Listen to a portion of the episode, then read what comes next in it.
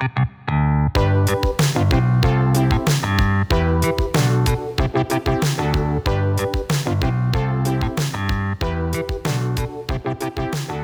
we are examining the sequel to Marvel's biggest hit, biggest hit ever in the 1980s. The sequel to Secret Wars. You hear Secret Wars all the time now. Secret Wars, it's in a movie, it's in Avengers, it's the Secret Wars. Which Secret Wars are they doing anyway? There's so many to choose from. We're gonna we're gonna talk that out at the top of the show today, but then we're gonna get into the sequel to Secret Wars. 1985's Secret Wars 2.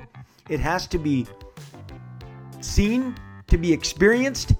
But did you know that there's an entire first issue of that that didn't make it to print? It got it got it got trashed, it got dumpstered, and and and then they then they started off with the new creative team. But we're gonna we're gonna look at the original premise, the original pencils, the original pages to Secret Wars 2. Why did it go awry? Why did that sequel sequel fail to hit the mark? And as a bonus, an interview in, in Comics Interview magazine from 1985 when Secret Wars 2 was coming out with a retailer that is so bonkers, you have to hear what I am going to read to you. This guy is batshit nuts crazy, and I'm sharing it with you today on Robservations.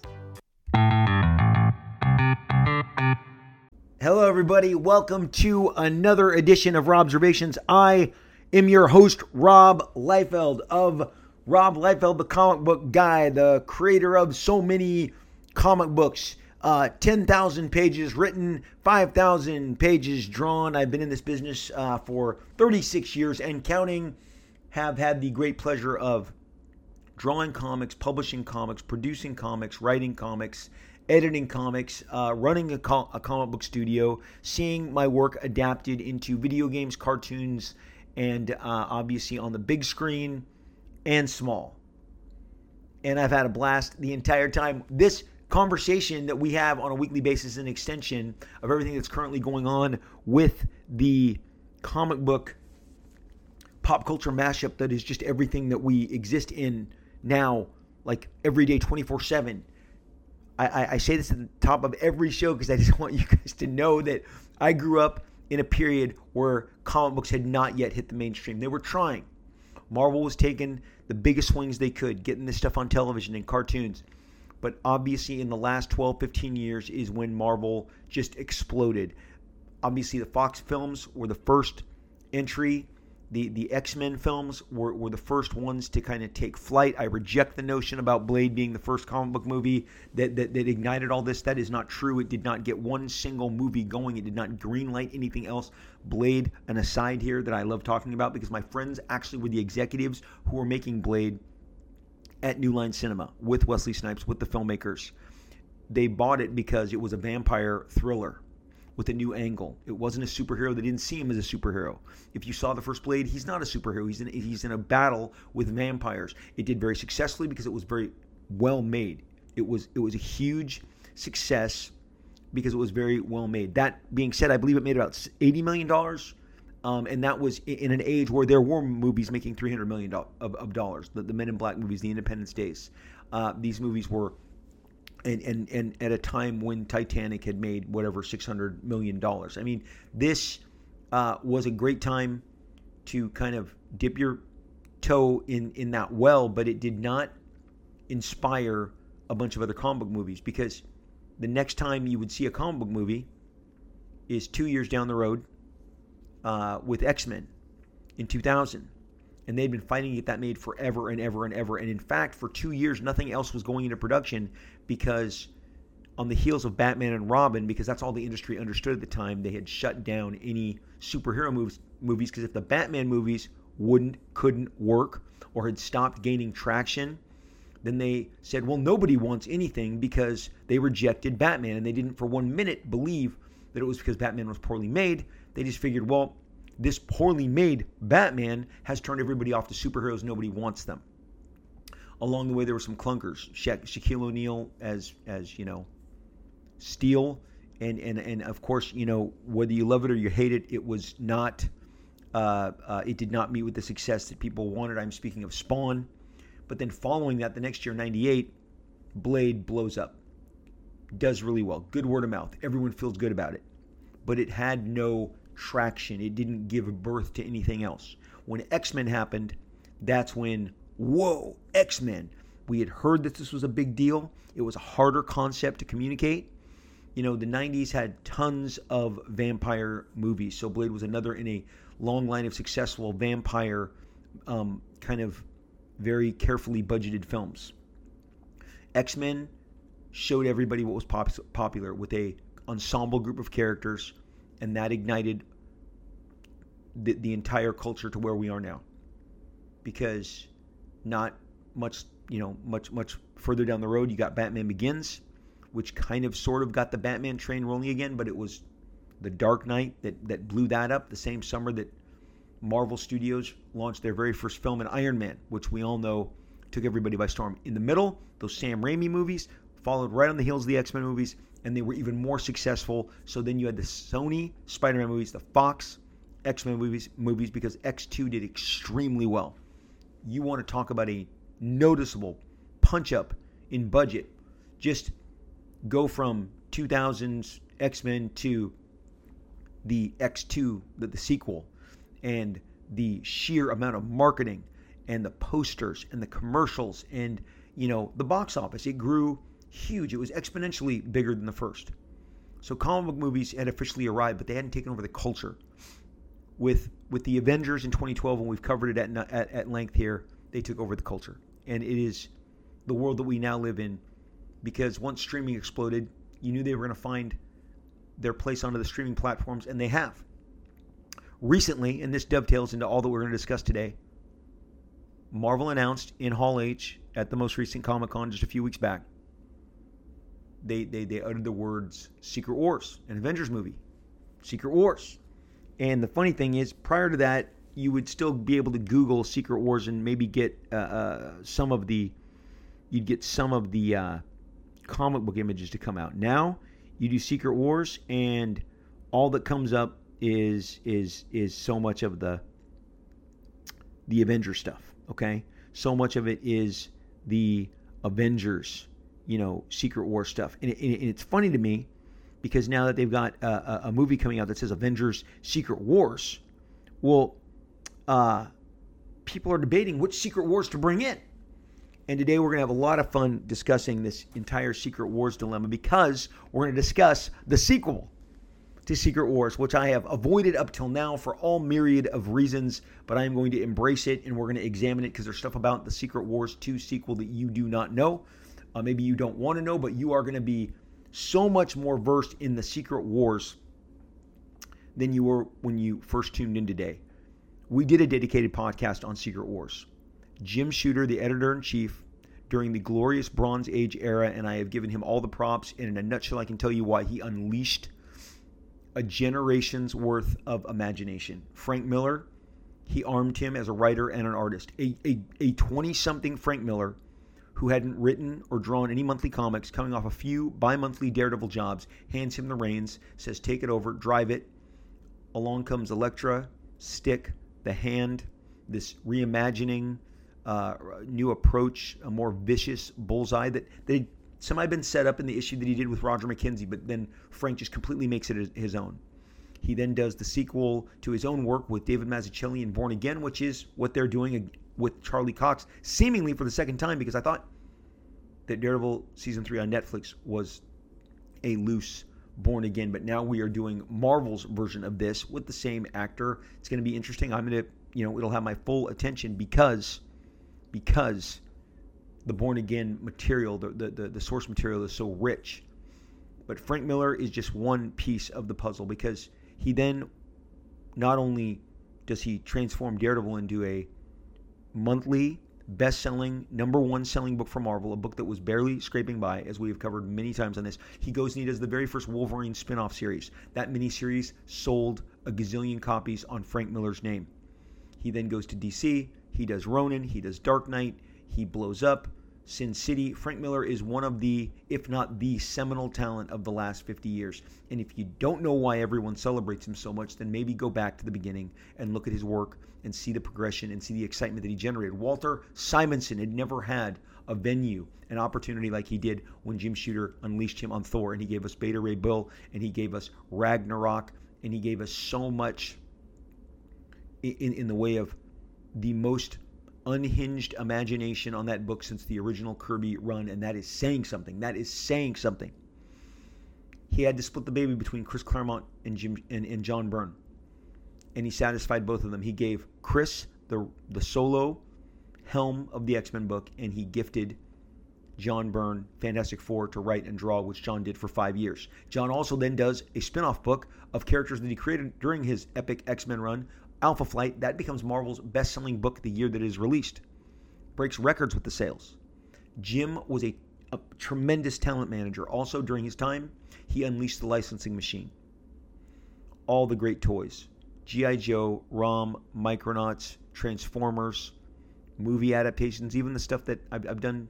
And if you look, listen to the Indiana Jones episode, in there I detail right out of the pages of history how he had been reluctant to do any more movie releases because they weren't they were kind of ground, grounding out for Marvel. They weren't having the same success as say a Star Wars did, which had brought in so much excitement and really saved the company from all of the red ink and put them squarely in the black again. Yes, that happened. There's a dedicated Star Wars episode as well. Season one of the Rob Observation show, because I started it with my childhood and I walked through how all of these publishing titans kind of, you know, put their grip on the culture, their imprimatur, you know, on our on our business of cult, of, of comic books. It, it's it's it behooves you. I'm young. I'm new at podcasting. Uh, at the time, season one but I give a lot of very in depth, uh, very researched uh, history along the way. The, the great thing that I have heard from you guys, and I appreciate it so much, is that you appreciate the way that I curate and cultivate all of the stuff I never threw away, all of the magazines and the books and and and the interviews uh, that that people just you know I guess if you weren't there you're not going to encounter it. They're impossible to find. I know like there's a couple stores I've wandered in before, and they're like, "Look, we just got all these news magazines from the from the 80s and 90s covering comic books, and I'll scoop them all up to fill in the gaps in my own collection." And uh, there are so many important interviews and news bits in that stuff that you absolutely, you know, should be experiencing because it gives you motivation, it gives you inspiration, and I am always happy enough to share that. We're gonna we're gonna cover a lot of that today with Secret Wars 2. But Jim Shooter, among all the other things that he did right, and I just showed you the cultivation of licenses that created millions and millions and millions of dollars for Marvel as a publishing brand. And what did they do with that money? They poured it back into talent. That's why the talent during Shooter's period. That's why Jim Shooter, Jim Starlin, did the Death of Captain Marvel. The graphic novel program was launched on him. Jim Shooter is the most accomplished editor in chief in the history of Marvel outside of Stan Lee. He blows past Roy Thomas. Uh, you know, Tom DeFalco made a lot of canny moves and, and, and mirrored a lot of Jim's success, but getting there first matters, and Jim got there first in many uh, in many aspects. Then there was the Bob Harras regime, followed by the Quesada regime, followed by the Axel Alonso regime, and we are currently in the CB Cebulski regime, and he reminds me of the stuff that I liked about Shooter and DeFalco the most. There was a lot of agenda in those other guys uh, and and and I don't think Marvel shined as bright. Um, a couple, you know, hitting singles, you know, hitting doubles, that's great. But home run after home run after home run after home run, those were not achieved under those uh, under those regimes because they were more, they didn't have the same purity in regards to the craft that I think somebody like Jim Shooter did, who, again, very controversial, acknowledging that he's controversial from someone who you're listening to has been controversial. Uh, and Frank Miller, who is now controversial. I mean, everybody has some sort of controversy that they have been mired in. Or maybe if they don't, they're not terribly interesting to begin with. But Shooter, his crowning achievement was putting it all together the marketing, the toys, when he created the Secret Wars movement. That 12 issue miniseries, 1984, best selling book of 1984, Marvel's biggest hit to date. The Beyonder was introduced our Marvel heroes were spirited away to another planet where they would be pitted against each other. Villains would co- become heroes, heroes would become villains, masterminds would be revealed. You had big A list bad guys just some of Marvel's best and brightest. You had Kang the Conqueror, you had Magneto, you had Doctor Doom. And they were all under the spell of this cosmic entity known as the Beyonder. It was a great motif. It sold extremely well. People went nuts over it. But I'll give you some dissenting views of that shortly here in this wild. I'm going to share something that's just completely wild. Again, out of the treasure troves, and I can't wait to read it and share it with you. But Jim Shooter's Secret Wars, Mike Zeck, John Beatty, both guys who I became friends with in the late 80s. Mike Zeck, a more generous, kind gentleman I have not met in comic books. Uh, he did huge award winning runs, critically acclaimed runs on Master of Kung Fu, Shang-Chi, that that that uh, really did the back half of that entire series that went to like 125 issues. I mean, he did a giant chunk, kept it monthly. He pivoted from that to Captain America. He uh, pivoted from that to Punisher, Secret Wars. Um, Mike was a giant piece of Marvel's success, teamed alongside Jim Shooter. They gave you this Fantastic Four, X Men, Avengers, Spider Man, the black costume, the symbiote. That's that's part of Secret Wars. I mean, it just hit all the right buttons. It excited an entire fan base. I mean, I was 15 years old. The absolute, I, I can't even imagine if I was 8 or 9 or 10, 11, 12. Uh, I can't imagine how much more bullseye it would have been. Born of a toy line, I, I would encourage you from this point on to go find my uh, dedicated Secret Wars podcast. I believe it's a season two, uh, maybe maybe somewhere late 2020, early 21, 2021. I did uh, the Jim Shooter Secret Wars story, the absolute impetus behind uh, them doing this miniseries that that came alongside these Mattel this Mattel toy line. It was really driven by the idea that Mattel wanted to make this toy line. Again, I give you all the details, the interviews, the quotes. What happened was Secret Wars was so ridiculously successful. I mean, it moved. Every issue was the most popular Marvel comic in the store that month. And Mike Zeck, when he couldn't do the entire 12 issue thing, Bob Layton stepped in, uh, capably did a couple of issues. I have the omnibus on the shelf behind me. I read directly from that omnibus in those uh, dedicated podcasts, those de- dedicated episodes about Secret Wars. But then, post Secret Wars, touching that kind of success, even Jim's biggest allies would be quoted from Jim Salicrup to John Byrne that they felt that something had changed in Jim Shooter. Something had changed. His perspective changed. His outlook changed. He didn't quite have maybe the same self awareness. He was just so wrapped up in the next big hit, the next big thing. Because when you make that much money for the company and you're the boss and you wrote the thing because kind of maybe in, in some way, shape, or form, you wrote off the people that maybe we're going to do it. But but Jim, I think, was not about whining. He gave assignments to people by that time. He had been editor in chief for many years, and he's like, "Look, dude, if this is too much for you, I'll just do it." Because he was capable. If you don't know this, Jim Shooter broke into comics at 13 years old and wrote DC's Superboy and the Legion of Superheroes, mailing them in from his house on lined notebook paper that professional artists drew from. He was that imaginative. He caught the attention of DC editors in the very late 60s, early 70s, and broke in as an extremely talented teenage writer. Since then, obviously, Jim has had controversy and success, a big mix of both. He has my admiration, but I have to agree, especially by what we're going to share here with Secret Wars 2, that there were some cracks in the foundation that they were definitely showing. There were some really poor choices made that resulted in the worst best selling event ever uh, in, in the form of Secret Wars 2. Uh, the next time I find somebody who stands up to take a bullet for that book will be the first time I ever see anybody stand up to take a bullet for that book. When I say Mike Zeck and John Beatty, and, I'm, and you're like, well, I've never heard of them. Well, the Master of Shang-Chi work that I told you, the Captain America work that I told you of, the Punisher miniseries that I told you of, these are very respected, polished work. Mike is a A-list draftsman, artist with a tremendous personal style. He still gets all manner of commissions and attention whenever I do conventions with him. Mike is still very popular. Again, he's a, he's he's got a slight southern drawl. He's such a sweet man. He drew amazing things in my sketchbooks for me. Did crazy commissions for 15, 16 year old Rob Liefeld. He he took me to, you know, he and John Beatty would let me crash Marvel parties. Um, they, they were just they believed in the fact that I would be a professional one day, and even maybe more so than I did at the time.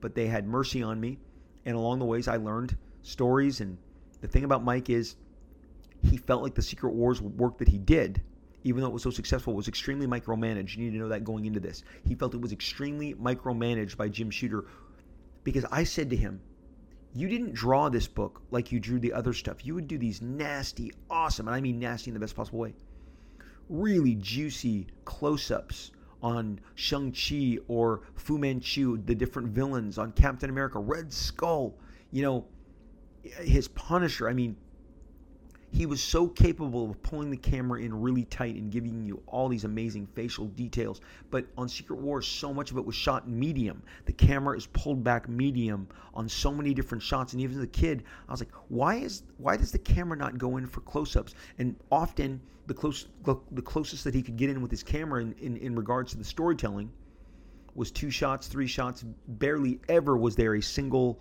just, you know, one character close up and he said Jim Shooter wanted him to pull the camera out to show the characters together as often as possible. He felt that was something that the that the audience really wanted to see. Was they wanted to see as much as possible the Fantastic Four standing next to the X Men, standing next to the Avengers, standing next to Spider Man. So medium shots are something that even when I was breaking in, the editors would tell me use your establishing shot, which is the furthest possible that you can generally pull the camera back to show the city, you know, your environment, if you're in the jungles, if you're in the savage land, if you're on Mars, if you're in Manhattan, Los Angeles, San Francisco, distinct skylines, then you move your camera in. And then you start to mix it up, and there should be at least one close up.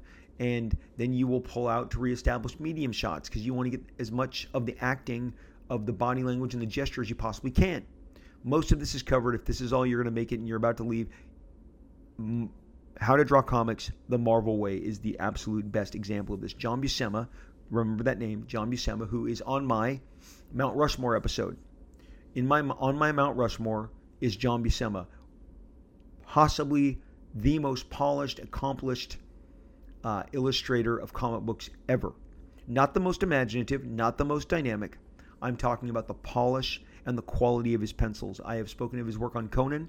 I have spoken of his work on Avengers. I have spoken of his work on a uh, fantasy uh, in our swords and sorry, swords and sorcery episodes, of which there are several, and a and a, a magazine that he did called Warriors of the Shadow Realm, an extension of a concept that they Marvel had called Weird World, which was basically Marvel's Lord of the Rings.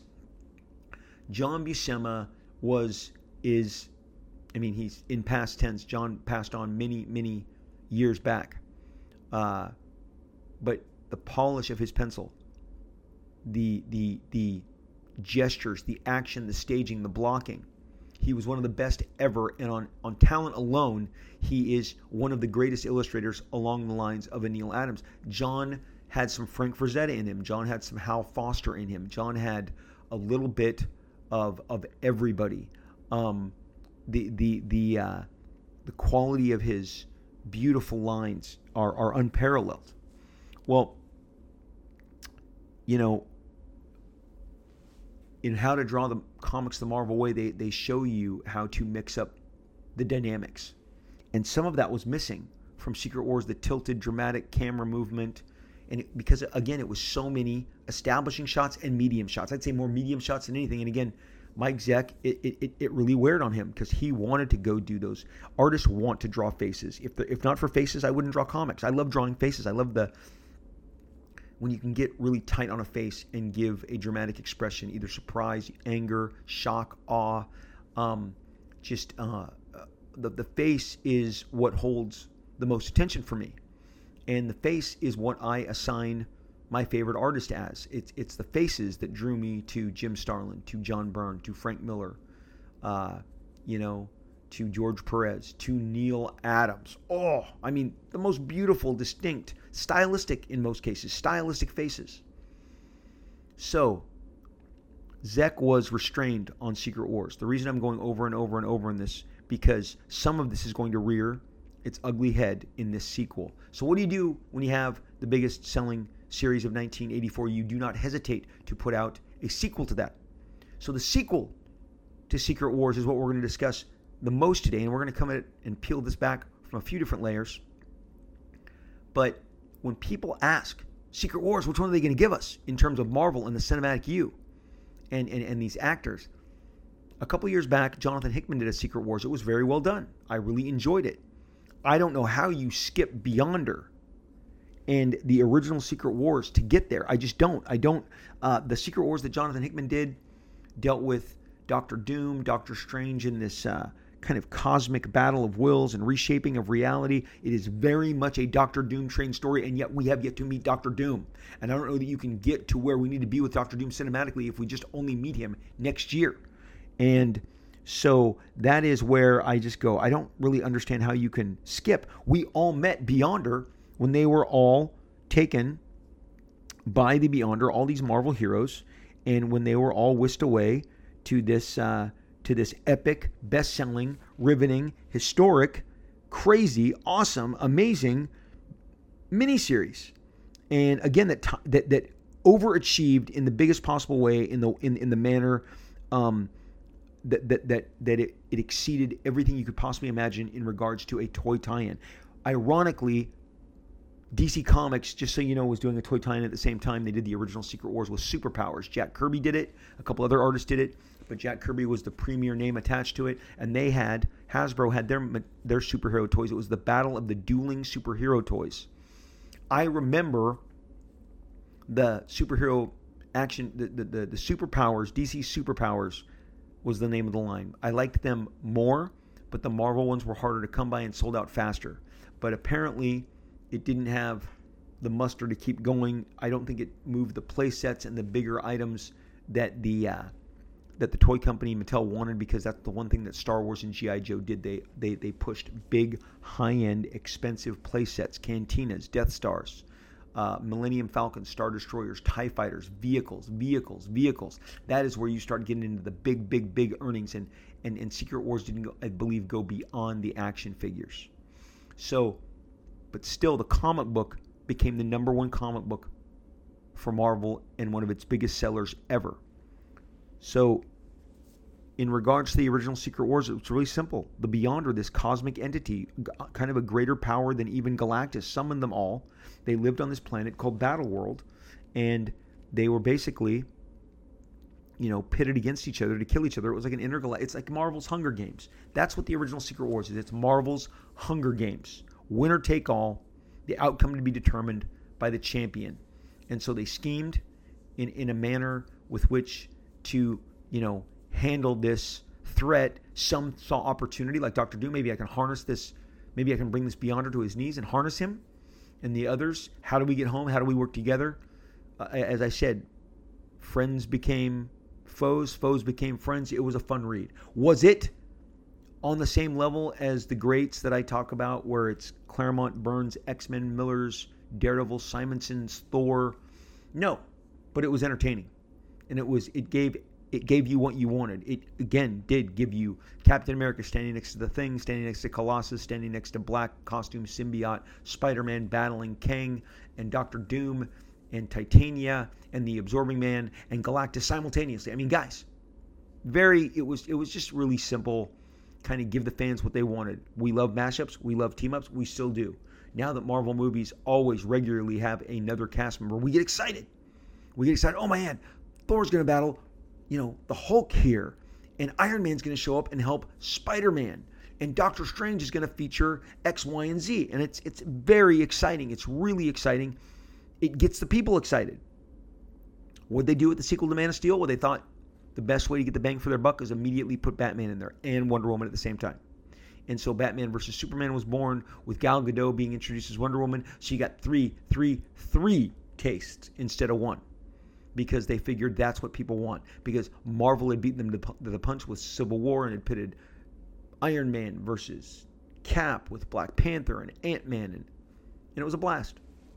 And and there's no looking back because from Infinity War to Endgame, obviously it got bigger and better, and that is kind of the scope that was applied to Secret Wars as the comic book. but it was just fun. It was giving the audience what it wanted. It was gobbled up. It was consumed. So naturally, you're going to get a sequel. Did you know that there's an entire first issue of Secret Wars 2 drawn by one of the most accomplished pencilers that they had? But I'm getting ahead of myself. Secret Wars 2 brings the Beyonder now to Earth as he explores us and semi evaluates and judges us. For whatever reason, and from the minute when I was a kid, when they announced what the sequel, when it's like the original was all these heroes spirited away to Battle World, where they would basically have their Hunger Games to see who is the strongest to survive and escape. And now the sequel is the Beyonder comes to us. He comes to Marvel Universe in 1985, and he walks among everybody and experiences the world as a man. He takes the shape of a man, also a little messianic Christ, you know, uh, Christ-like imagery there. Well, when they showed you what the Beyonder was going to look like, he is in basically a white head to toe version of what Michael Jackson is wearing in Thriller. Uh, when he is out with his girlfriend leaving the movie theater, and then he starts to dance and sing and, and do his famous Thriller song. Michael Jackson is in head to toe like a leather, somewhat members only leather pants outfit. A members only is a brand of jacket. members only is a jacket for those of you who are like, what is he saying? Members only was a really hot jacket brand. It, it was a label, it was cool, it was upscale, it was better than all the others. I mean, look, you're wearing a what? A members only jacket. They were distinctly tailor made with certain collars and wrist cuffs and a certain uh, design, and everybody in high school in the 80s had their members only jacket, whether it was blue, it was white, it was cream, it was gray and I had them. I had several of them. And then you saw Michael in a leather version of it with leather pants to boot and, you know, promoting Thriller. Well, the Beyonder, his costume, his look, his visual that they're going to bring to us, that they're going to, you know, push on us in this 1985 sequel to the greatest best selling comic book Marvel has ever had in their history, is in a white version of Michael Jackson's thriller members only garb. Head to toe, kind of uh, baggy um, parachute pants, which is a term for a loosely fitting pant, tight at the waist, tight at the ankle, and kind of everything else. Like it has a little air trapped in it. Yes, 80s fashion on fleek, okay? Uh, uh, the members only jacket look, the high collar, the wrists. The Beyonder looked like a wannabe uh, somewhere between El DeBarge, who was a singer at the time from the DeBarge family of singers. And yes, I am dating myself and enjoying it. Very much enjoying dating myself because I'm in high school. I'm in high school during this time. This is my teenage years, my formative teenage years. And so the Beyonder looks like a, and he's got Jheri curls, curly hair, the kind that you would, um, men with permed hair had become a thing. I had never, I, I never permed my hair, but I had friends who had great, like long, like surfer hair, and they took part in the fashion, and they'd come back to school on Monday, and it's like they went to the barber and they got their perm, which was curlers and a certain style that that, that the hair was tightly, you know, pressed.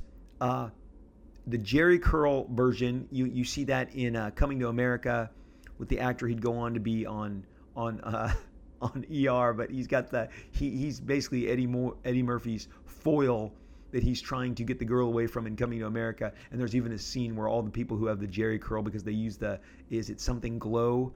Um, there's a product and they all get up from the couch and they've stained it because they have so much product in their hair. I mean, now kids put kids are just now, I guess, not putting as much product as they used to in their hair, but there was definitely a re kind of engagement with product in the hair among teenage teenage men because of course I had t- I have two teenage men and I watched them go through it recently in high school. But this was the late '80s. White men, Latino men, black men, uh, all men were somewhat dabbling with, you know, these perms, and they would put some product in, um, and sometimes they wouldn't. But but but across the board, this was a look, and the Beyonder has stylistically, Jim Shooter is clearly asking to reflect this perm look with kind of a medium in the background, kind of medium length on the shoulders, and uh, he looked like a bad reject from fill in the blank music video, and with his white members only parachute pants combo looking like Michael Jackson in Thriller. Very strange. He if they had painted him brown, he would have looked I, I, felt like they were trying to make Michael Jackson the Beyonder. It looked like Michael Jackson is the Beyonder. And I thought that was a very strange. Now, some of you are going to Google right now and you're going to go, oh my God, he's not kidding. I'm looking at these drawings, his face, his full figure, head to toe, mid, you know, mid-sized bust shots of the Beyonder. He is, he looks like this 80s, you know, mid 80s uh, uh, pop, maybe Euro pop singer. And I just, look baffled me in a world where we have visuals like Kang the Conqueror and Doctor Doom and Magneto and the Wrecking Crew and, you know, the Brotherhood of Evil Mutants, Count Nefaria. I mean, cool visuals. My entire you had the Beyonder looking like Michael Jackson as as Captain Whitebread. Okay, and that was just the beginning. When we saw those promo stuff, we were, as a fan base, decidedly not interested. Now, I'm going to pivot real quick to share with you that comics interview uh, issue that I shared with you guys. Uh, the penciler, the the uh, first guy to come up with X Factor in a recent episode. I shared with you an interview with Jackson Guice. Well, in that same issue, at the end, and it, it kind of feels like, it honestly kind of feels like this is a buddy comics interview number 28, got X Factor on the cover, a giant X, black and white cover, has an interview with a uh, with a retailer, and his name is Bruce Conklin, and he is standing outside his uh, his store called the October County, October Country, and it is uh, a store uh, that that the October country owned by Bruce Conklin in the college town of New Paltz, New York. And Bruce is smiling as big as he can in front of his store, and he gives a very in detailed interview to the interviewer here. And it's almost like, is was this guy a friend of a friend? How did he rate? How did he get this this interview? But nonetheless, the gentleman named Mitch Cohn interviews Bruce Conklin who brags. Just let, let's let's revisit. Let's get into Bruce Conklin, a retailer. When is he a retailer? Again, this is 1985. This is the time I'm about to talk to you about. This is the time of Secret Wars. It talks about Bruce, uh, Bruce Conklin opening the store. He says like, uh, "What do you sell in your store?" And he says, "Everything." Everything that has to do with collectibles, toys, books, science fiction magazines. You know, if it's not here, I have it somewhere, and we sell it through the mail if we sell it in person. So if you can ask for it, I can definitely find it. So Mitch says, We are here with Bruce Conklin, the owner of the store, The October Country.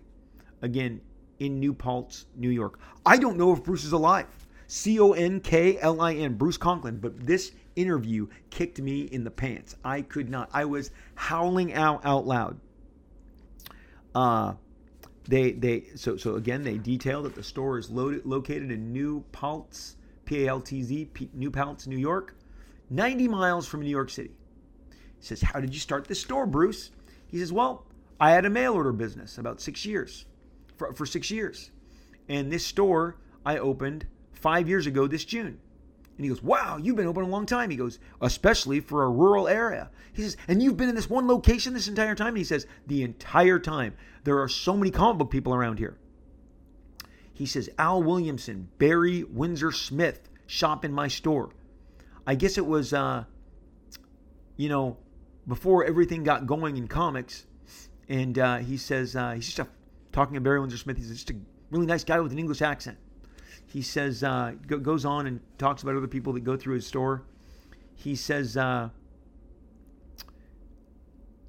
you know, he, he, uh, he, he, I'm skipping down and he, he basically refers to the area that he has this store in, that uh, this is a place where mothers do not drop their kids off to buy comic books. It just doesn't happen.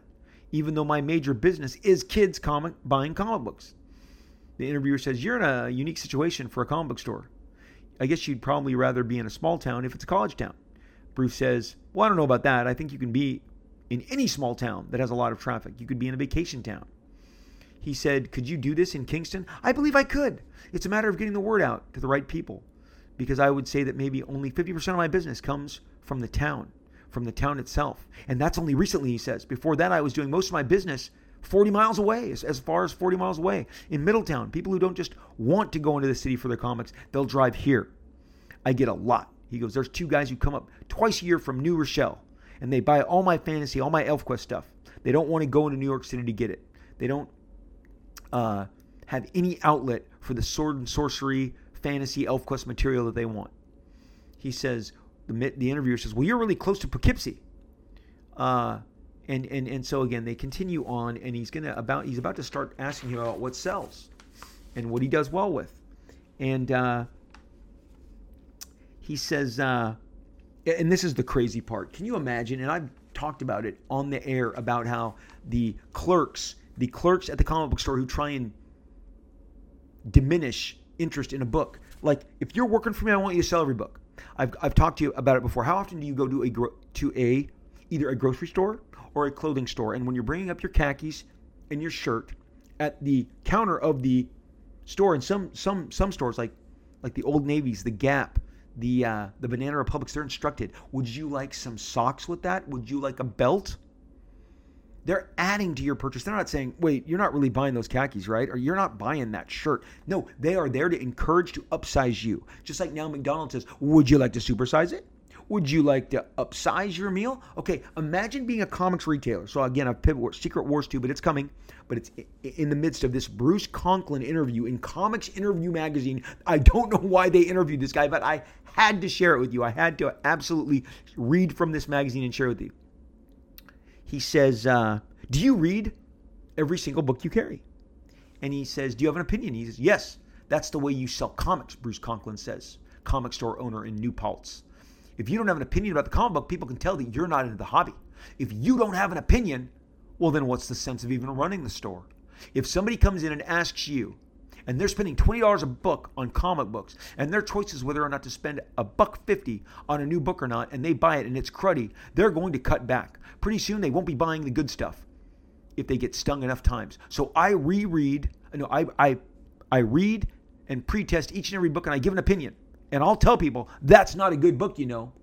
He says the interviewer says wait you actually discourage people from buying? I cannot even believe i'm reading this to you. I definitely will he says, uh, Did you do that with V? And he says, No, and I'll tell you why. I didn't do it with V because only four people read that. And they said they liked it. Now I read it, didn't make any sense to me. I told people I read it and it didn't make any sense to me.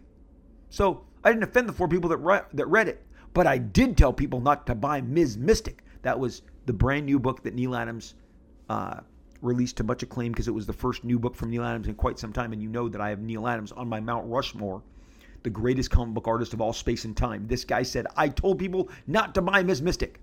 I told them, he doubles down, definitely do not buy this. I'm stuck with a hundred of them. That's $75. I'll take the loss. Big deal. By the same token, they believe on me. They believe in me. If a book comes out and I recommend it, I will sell much more. He goes, First Comics is a comic store that's starting out in my area. My quantities are nearly 100 per issue of all the first comics. There's stores in Albany that can't give the damn comics away. I sell just as many as back issues. But of course, yes, I have to read them. You have to read your comics. I've read a couple of regular comics. I'm a DC fan. I read Batman. I read Batman every month. I checked out the new JLA. If I have time, if I read it and it comes out, and if it looks fun and it looks more fun than usual, I'll, I'll tell people about it. The interviewer says, Wait, you just said, didn't you just say that you read everything? He goes, I do read everything, every new title. Oh, I read every new title. Now, if it's a horrible number one, I won't read a number two. And there are things that are out in the racks right now, and you pretty much know exactly what they're like. And so I'm still baffled that this guy actively tells people in 1985 in print, bragging, he's proud that he's going to he told people Ms. Mystic is no good because he wanted them to listen. He wanted to be the gatekeeper for the tastes of the people at his store. Can you imagine? Why are you buying that milk? Why are you buying those grapes? Why are you buying that brand of chip at, at, at the checkout counter? Just ring me up, dude. Just ring me up, dude. This is a plague on the comic book industry. Every time I think that it's going away, I do kind of see it rear its head in the stores that I visit. But for the most part, today's guys are are told just just smile, ring them up.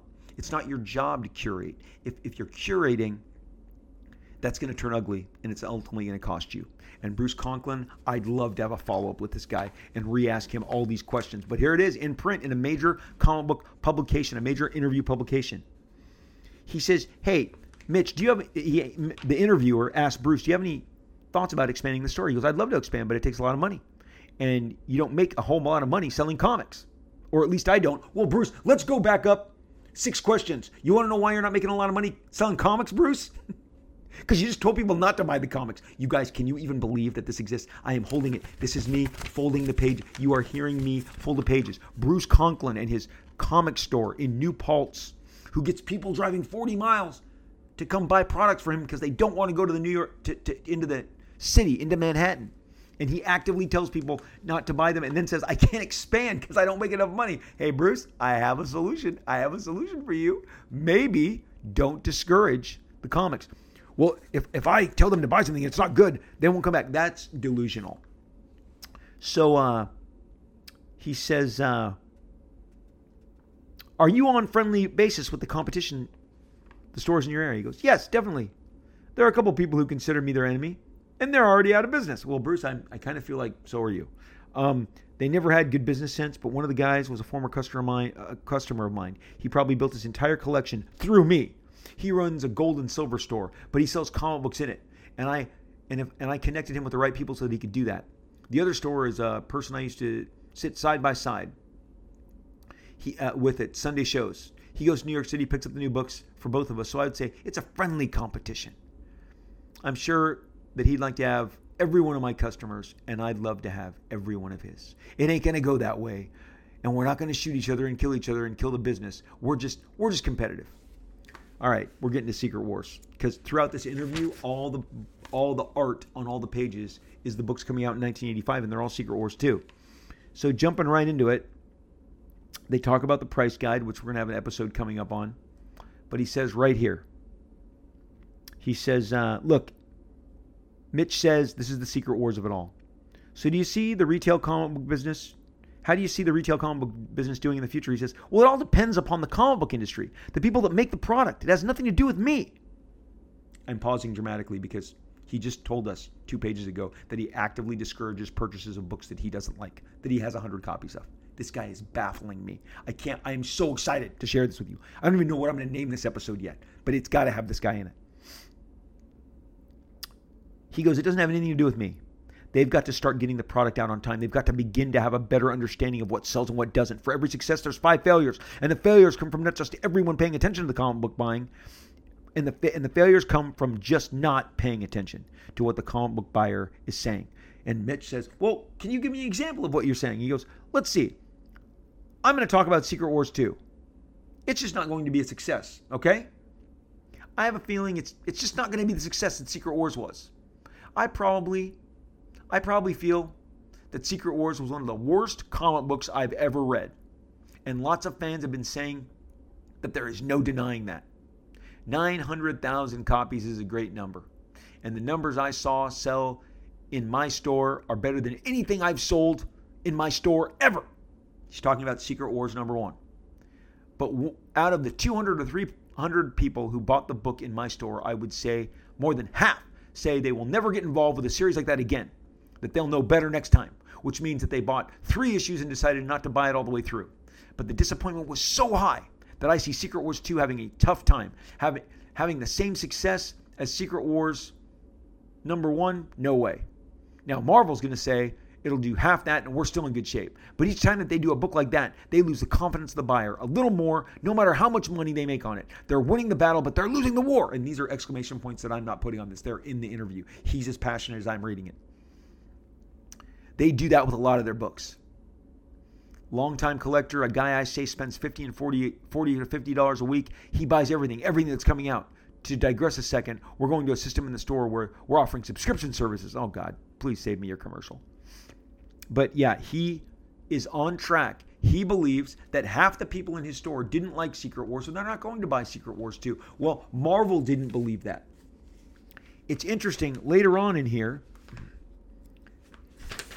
two pages later, he talks about the Kitty Pryde Wolverine miniseries that came out the year before. It was the follow up to the Frank Miller miniseries that I mentioned that was the best selling Wolverine, best selling miniseries Marvel had done when they released it. It was the big launch of Wolverine as a solo character with the big Daredevil guy.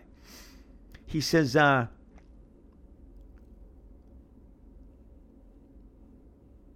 I listen to people as they come in and tell me about comics. I think that's what publishers don't do. I mean, you can read a guy's letters in the back all you like, and you know what everyone in the world thinks about comics because they're printed in the letters page. I wouldn't know what to do. I wouldn't know to order if I just listened to what people said and what they liked. And that's a whole problem right now with publishing comics because no one knows what sells. It's hit and miss. Before I even knew who was drawing Kitty and Wolverine, people had heard about it and they were excited about it. As soon as they found out who was drawing it, the interest went down a hundredfold. If you're going to do special books like that, why don't you put special people on it? I have nothing against, uh, let's see, who was it? Um, Al Milgrom. Yeah, Al Milgrom. In fact, I first saw Milgrom in the 70s. He's a nice guy. He says, but Al Milgrom's not a fan favorite. And he doesn't have the talent of 10 or 15 people that they could have selected to draw Kitty and Wolverine. I think that's the disappointing part. And I think that because that that's be, that um, and I and I think that because it's Kitty Pryde and Wolverine, they, they think Marvel is going to sell it anyway. Marvel's going Marvel thinks they're just going to sell it anyway. But when you're having a special event, you need to get the best best person for that book. Earlier he mentioned Secret Wars 2 and how he didn't think it was going to be as as successful. So we're going to hone in right now on what I what I hinted at earlier. Secret Wars 2, there's an entire first issue drawn by the brother of John Buscema, the the best artist ever had a brother who drew not quite as beautifully as he did, but he was better than a journeyman, maybe not always a consistent fan favorite, hooked up with the right inker, did phenomenal work. His name is Sal, Sal Buscema. Sal Buscema is still alive, kicking, drawing. Sal is a talented guy. Sal was for many years doing two books a month for Marvel. He was like as close as you were going to get in terms of output to Jack Kirby my entire kind of youth, he was doing the Hulk and Rom. And there are times in the collective world that he did an issue of Defenders and an issue, an issue of the Avengers and an issue of the Hulk in the same month. There are times this guy did 70 pages a month for Marvel. He could do breakdowns, he could do finished pencils, and he followed Walt Simonson on Thor, penciling and inking Thor. Later, some of you knew that he took over uh, Peter Parker, the Spectacular Spider-Man in the '90s, as Spider-Man had blown up under Todd McFarlane and Erik Larsen. and then it was like Mark Bagley and Sal Buscema who were left to carry the torch. Sal had already been in the business three, four decades by that time. Uh, still capable, still incredibly, um, you know, talented, disciplined, and productive. Jim Shooter tapped him and and Sal had been doing monthly Hulk and Rom, Hulk and Rom, two two big books for Marvel, two best-selling books. Rom launched out of the gate. Sal Buscema drew almost every issue. It went into the 70s. Okay, this book had many many good years under it in a very competitive marketplace. Rom didn't succeed in a low level marketplace. Rom succeeded at the height of the X Men, the Teen Titans, Simonson's Thor, Miller's Daredevil. I mean, big stuff. Jim Shooter has Sal Buscema draw all of Secret Wars number two. You can get it online. All the pages are available. If you didn't know about it, just Google Sal Buscema Secret Wars. They'll come up. I have every single page downloaded. It is a beautiful book. It is far, far, far better. It is far better than the uh, the comic that we received by the aforementioned very nice guy Al Milgrom. Okay, um, but this entire first issue of Secret Wars is uh, is is available on many different outlets, and you will be able to look at the beautiful, very, very clear. I mean, all manner of storytelling. But are we in the sea of medium shots that we were on Secret Wars again? We are. Five pages in, I have one close up. Six pages in, I have one close up. Seven pages in, I have two close ups. Eight pages in, I now have three total across eight pages. Nine pages in, I'm getting another close up. On the 10th page, I get one close up, but this is in a sea of one, two, three, four, five, six, seven, eight panels on a page. A lot of medium shots, lots of characters. It's the X Men, it's the Avengers, it's Magneto, it's She Hulk. And I'm flipping through the entire issue was done. Had this issue come out, I feel that the book would have been better served. But for one reason, I mean, Magneto is battling, the Beyonder is here. Um, Jim Shooter wrote this. Uh, here is the, you know, perm slash Jheri curl Beyonder in his members only jacket and parachute pants. Okay? This entire issue is scrapped because Jim Shooter and Sal Buscema have a falling out. Jim Shooter, this was the beginning of the cracks. Jim would be gone two years later. He would be he would leave Marvel under a lot of controversy. It has never made me look at him any different because his accomplishments are so substantial. But Secret Wars 2 was like the biggest frown on your face. Like, what? What? Sal Buscema even did the cover to Secret Wars 2. They later used it as a cover to Amazing Heroes to promote Secret Wars 2 after he was gone. But this entire first issue available online, you can see all the different pages. A lot of them are in blue lines, a couple are inked, some are in like lead pencil. But Sal went to town. Clear, concise, very tight storytelling, lots of six and seven, seven, eight panel pages, not a lot of big shots, just very capably told. Apparently, Jim thought the work was uninspired. Jim Shooter, who had micromanaged the shit out of these pages, according to Sal, because Sal says that the reason the issue wasn't used is that he had a blow up with Jim and he walked off the project because he couldn't handle being micromanaged. In my head, I hear my exec saying I couldn't do it again. I couldn't, I could barely get through Secret Wars the first time. It made me a lot of money. I love the checks, the royalties, the sales were great. We were in the royalty zone at Marvel at the time. My exec says I made great money, but it was miserable. It was a miserable experience. All of the micromanaging, all of the medium shots. This would carry on to Valiant. And when I actually asked Jim Shooter at a lunch in 1994, he said, Look, look, and I've mentioned this on another book.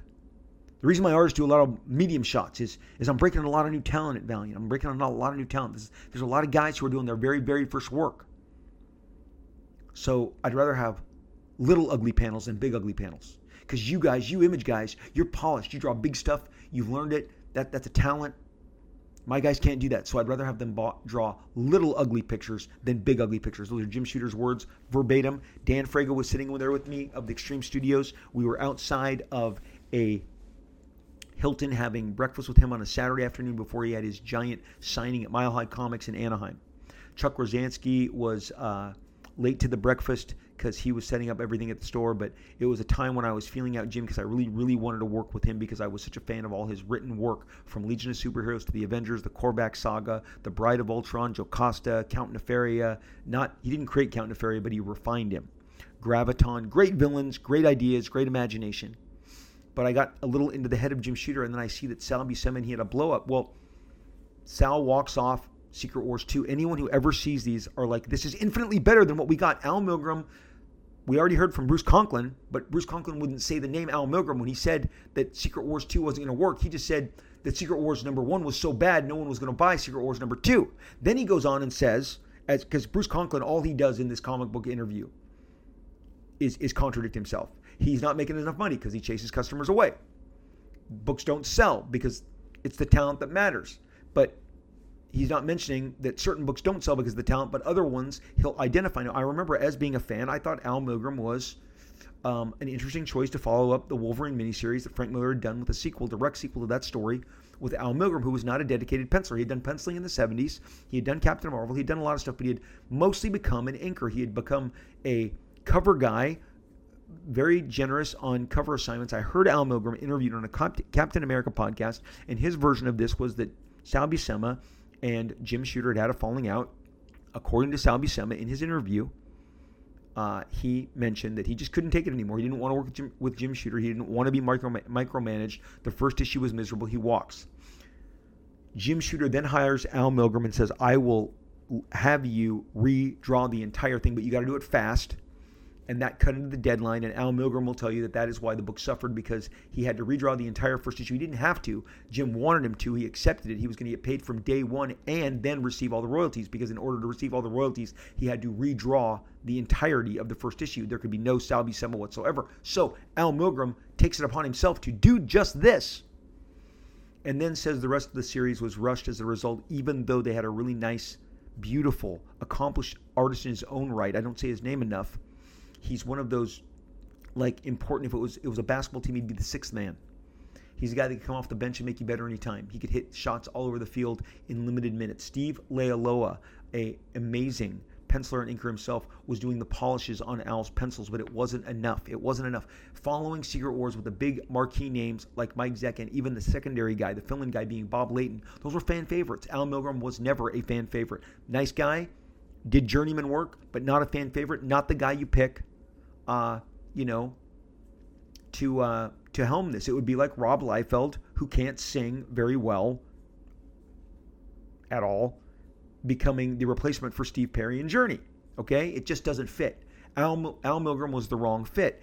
It's cited here by Bruce Conklin that he was the wrong fit for Kitty and Wolverine. Well, he was the wrong fit for Secret Wars 2. Secret Wars 2, by the way, was the best selling book Secret Wars 2 was the best selling book of 1985. It is the best selling book of 1985 and one of the worst uh, criticized and, um, and most mocked.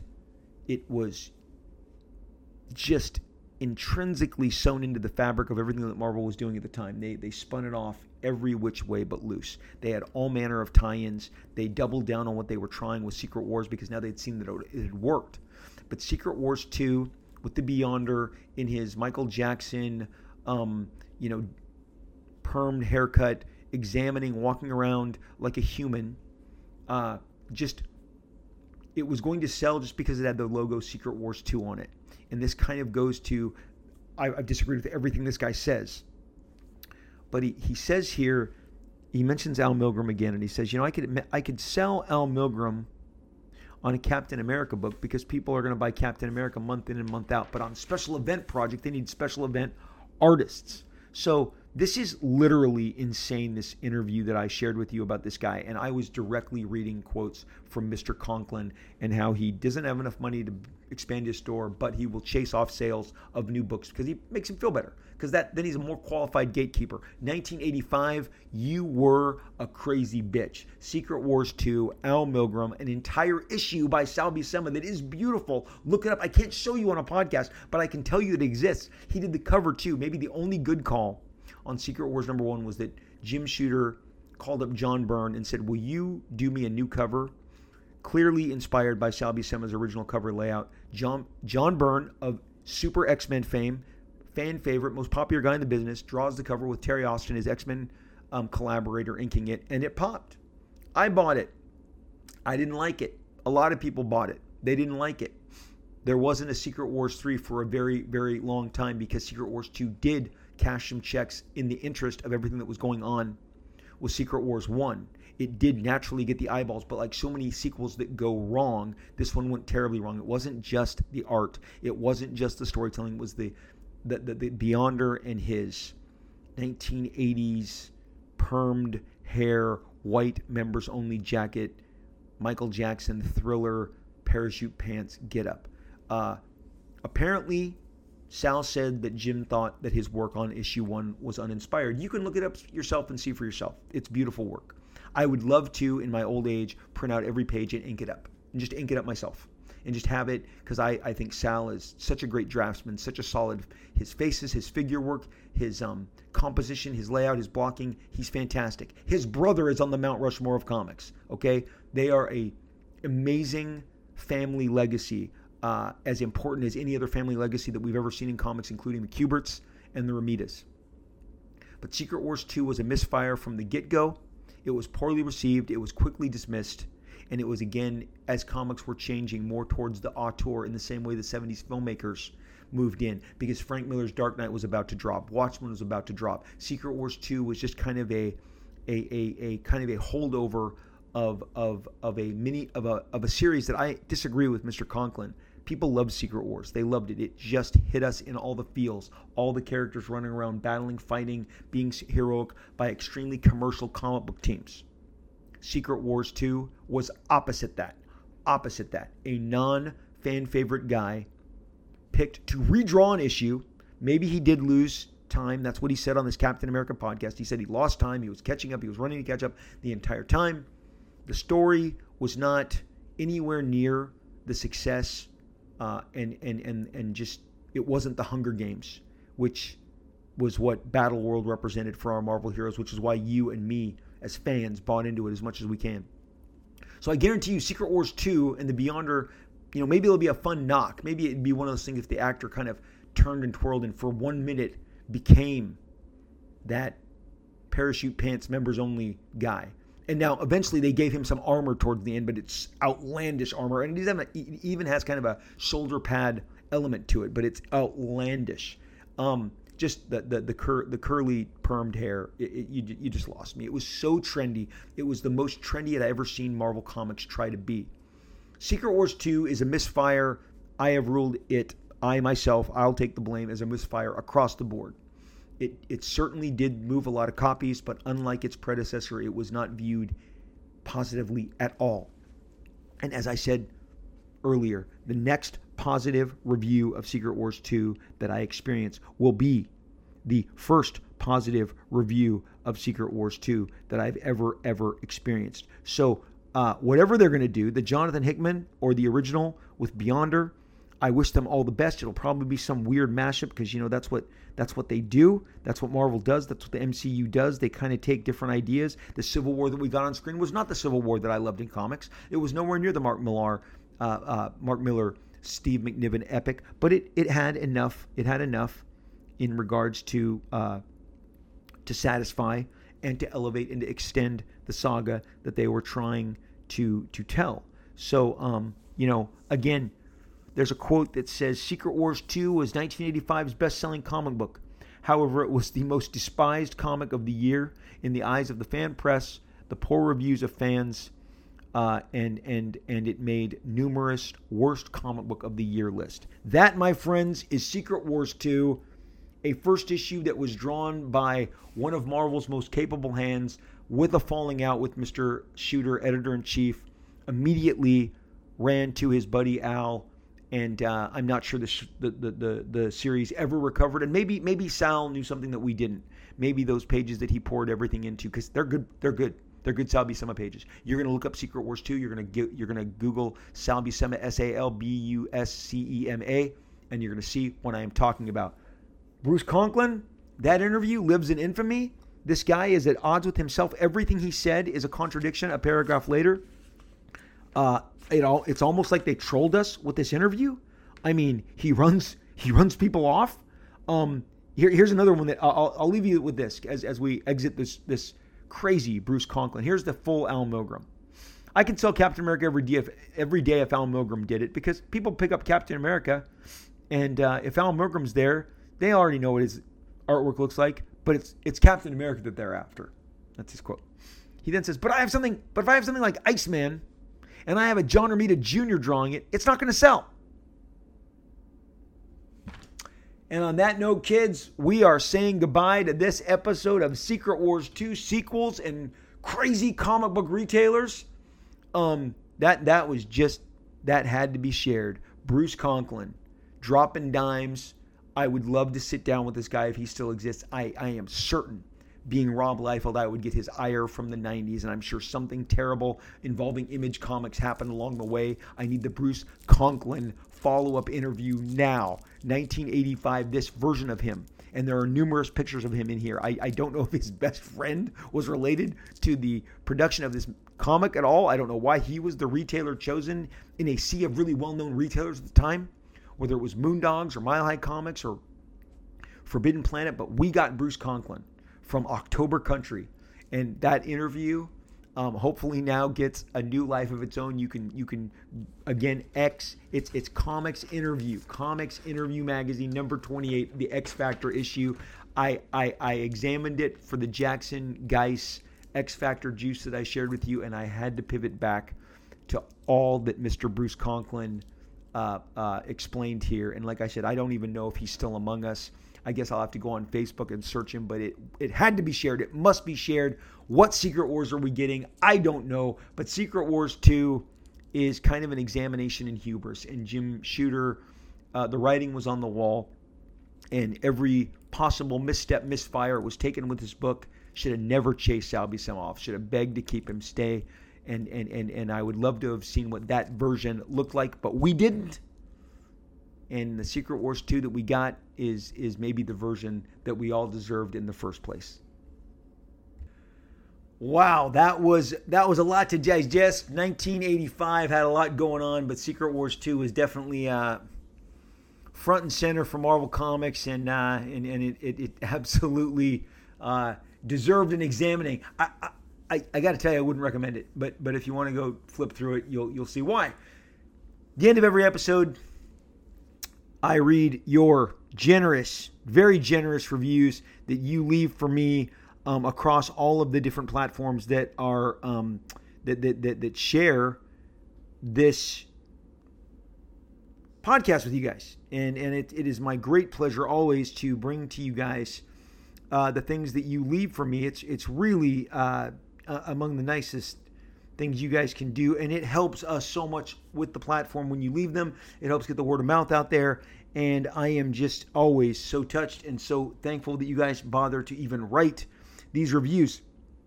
This comes from us from michael zultanky zultanky z-u-l-t-a-n-k-y michael michael writes in his generous review he says hey rob just want to let you know i love your podcast I have been a fan since I was 12. I now have a 12 year old of my own, and he's experiencing your work through my own comic collection. I live in Southwest Florida, and I really wanted to come and see you at your comic book signing when you were in Clearwater, but I couldn't do it due to my work commitments. I will definitely try to be there for your next appearance. I wanted ask to ask after listening to your last uh, several podcasts. I know your dad was a pastor and you've had lots of biblical overtones to your work your entire career, have you ever thought of doing a project relating to the Bible? The reason that I ask is that I am a believer and I am not happy with the portrayal of Bible material in pop culture, and you clearly have a love and respect for the material. Uh, I found one of your old convention sketchbooks and it had New Testament sketches, and they blew my mind. My kids and I printed them off, inked them, and colored them. I collaged them into a piece that is hanging up in my kids' room. Just thought I would ask. Definitely something I'd be interested in picking up. Thank you again for your podcast, your work, and I just love all that you do. I deal with a fair amount of depression and anxiety, and over the last year, I am going back and re and listening to old episodes of observations while I'm commuting or just hanging out at home. It always puts me in a better mood.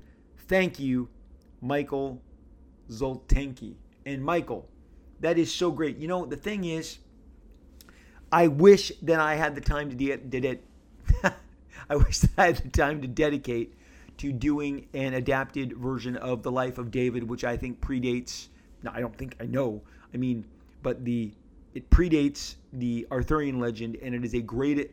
For my money, King David is the greatest action adventure, uh, three part kind of trilogy ever. You'd have David, uh, you know, just David the shepherd, uh, David the wanted, David the hunted, and then David the king. All three chapters are fantastic and works in all of the amazing treachery, betrayal, wars. Uh, I think I've covered this. Did you know that David went into an encampment and cut off all of the dicks of the enemy? Yes, he did. He delivered a bag of dicks to King Saul. This is true. I am not lying. You will see this. It is in the Bible. That is only one incredible aspect, but just the, the scope, having his son Absalom turn on him and raising an army to kill him is very much Modred and Arthur. So, yes, long, long answer to your question. Uh, the life of David is begging for a kick ass uh, interpretation. It is to me the most sweeping action adventure epic. And now that I'm telling you this, I don't know why I haven't done it already. Anyway, thank you, Michael. Thank you for all the reviews that you guys leave and share. And I am so grateful that you do and that you listen to this show and that you're telling your friends and you're um, passing it along. Thank you. I'm, I'm so thrilled that our audience continues to expand. When you leave your reviews, I read them at the end of each and every show, so I will find it. This page has a dedicated page on Facebook. Rob Robservations with Rob Liefeld is a page on Facebook. You will find it. It will have the same icon. Like it, leave a message. I'll find it. I'll like it back. I'll reach you. I have a page, a group, Rob Liefeld, an extreme group. It is moderated by myself and a gentleman named Terry Sala, S A L A. We will be the administrators who approve you and approve your posts in, in the group. It is growing leaps and bounds every day. I would love for you guys to participate. Look for it on Facebook. Rob Liefeld and Extreme Group is exactly the title again. The administrators will be myself and Terry. That's how you know you found the right plot, um, the, the, the right place, and, and it's a fun place, and you should visit it. On inst- on social media, I am at Robert Liefeld on Twitter. I'm always on Twitter. I talk to you guys. We talk back and forth. We share ideas. It's super fun. I am on Instagram at Rob Liefeld. Robert Liefeld, Twitter at at Instagram is Rob Liefeld. Rob Liefeld, Instagram, Robert Liefeld, Twitter. Follow me on both. I love hanging out with you guys. I read your mentions, your comments, um, and just uh, your your DMs. It's so fun getting being able to interact with with um, with people all around the world. Now that is the best and and most um, positive aspect of all of technology and social media. I have a Whatnot account. Whatnot is a live stream uh, app where you sell, and I certainly have uh, decades of comic books, but in the last 10 years alone, just dozens and dozens of exclusive variants that I have offered from time to time. I basically am bringing a Comic Con, a comic appearance to you each and every time I jump on Whatnot. Get Whatnot, download it, find Rob Liefeld, join me, and, and hit me up on one of my live streams. I would love to see you there. It would be really um, super fun. So there you go. There is all the places you can find me. I hope you come back and see me the next time. I hope that when you do, you have uh, and, and, listen to our next episode. I thought I hope that you have fed your spiritual self, your emotional self, your physical self, and your mental self all of the quadrants that need to be attended to. You know my my advice never changes. Hang out with friends, hang out with family. This summer I watched, uh, you know, Godfather uh, with with my son, the original Godfather. It was so fun. Um, I, I've, I've you know gone to see Top Gun with every single member member of my family. Maverick has been enjoyed multiple times by all different members of the Liefeld family. I love watching streaming. I love comic books, reading a good comic, a good trade paperback, trade paperback a good hardcover, any good collection. Uh, I just it feeds the soul, the creativity, the the, the creative spirit. Um, I eat fun food. I mix it up. I don't always eat bad, but when I do, I love it. Burgers, tacos, fries, pizzas. Come on, guys. Um, wash it down with a good cupcake, root beer float, shake. Come on, man. Just have a cheat day. Make that cheat day count. Or maybe a cheat week. I don't know. Whatever you do that you can take a load off, remove the burdens of life. We need distractions. These distractions are important in kind of feeding us and giving us inspiration. That, that is always going to be my recommendation. I'm rooting for you. I hope you succeed. And I know that you guys are rooting for me, and I appreciate it so much. Swing on back through the cul de sac. I will be here waiting for you. We will most certainly talk again real soon.